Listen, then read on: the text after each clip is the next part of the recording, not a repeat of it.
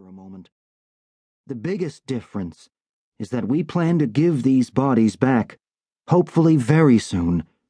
I highly doubt Kaine plans to do the same. Give them back? Bryson asked. How? Helga sat down in her chair. It's time I tell you about the hive. 2. The hive. The words jarred Michael, and his group quieted. He looked at Sarah and Bryson and nodded to the chairs.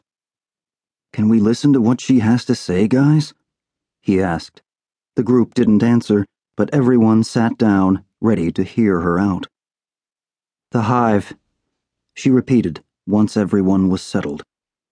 Kaine created it, for what ultimate purpose we're not completely sure, and he protects it and maintains it, and we figured out how to get there. To break in, I should say. The hive is the key to everything, the key to restoring things to the way they were before. Helga gestured to herself sadly. All this. But what is the hive? Sarah insisted. We've never heard of it. Ah, yes, Helga said quietly. Of course, the hive is where intelligence is stored. Intelligences, actually, plural. You mean like the brain of the VirtNet? Bryson asked. Helga shook her head. No, nothing like that. It's a quantum storage facility. It has the capacity to store massive amounts of data including backups of tangent programs. We've discovered that it's also where a consciousness is sent when a tangent takes over a body, where the mind is stored. Helga turned to Michael. What's the name of the person you replaced? Jackson Park? Porter, Michael corrected her. Yes, Porter.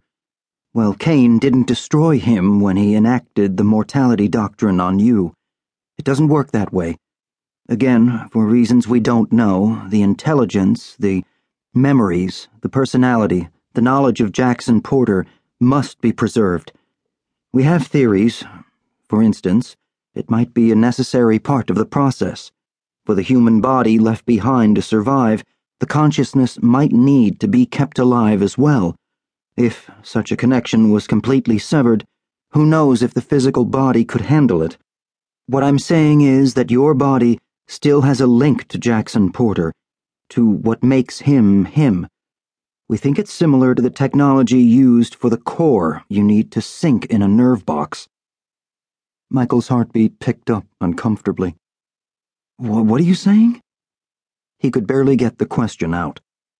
I'm saying that the intelligence of the person you replaced still exists, intact and whole. His consciousness is stored in a place called the hive. That's. Michael swallowed. That's. Confusing? Helga stood up. I think the best way to do this is to show you. Michael looked at Bryson and Sarah and her parents. Everyone appeared as stunned as he felt. Yes, Helga said. I think that's what we'll do. Let's sink. 3. There were fifteen coffins total lined up against the long wall of the old barracks building, glowing blue like phosphorescent sea creatures. A few showed they were occupied, but most were empty, awaiting their next guest. I'm sure I haven't fully gained your trust yet, Helga said, standing next to the line of machines. I'll leave it up to you to decide whether you'd like to sink with me. Everyone can come, if they'd like, or just you, Michael. Whatever you feel most comfortable doing. I guarantee your safety. Helga gestured to the strangers busily working around the room. Everyone you see here has sworn to protect you, to protect all of you. We're all on the same team. You three go, Sarah's dad said.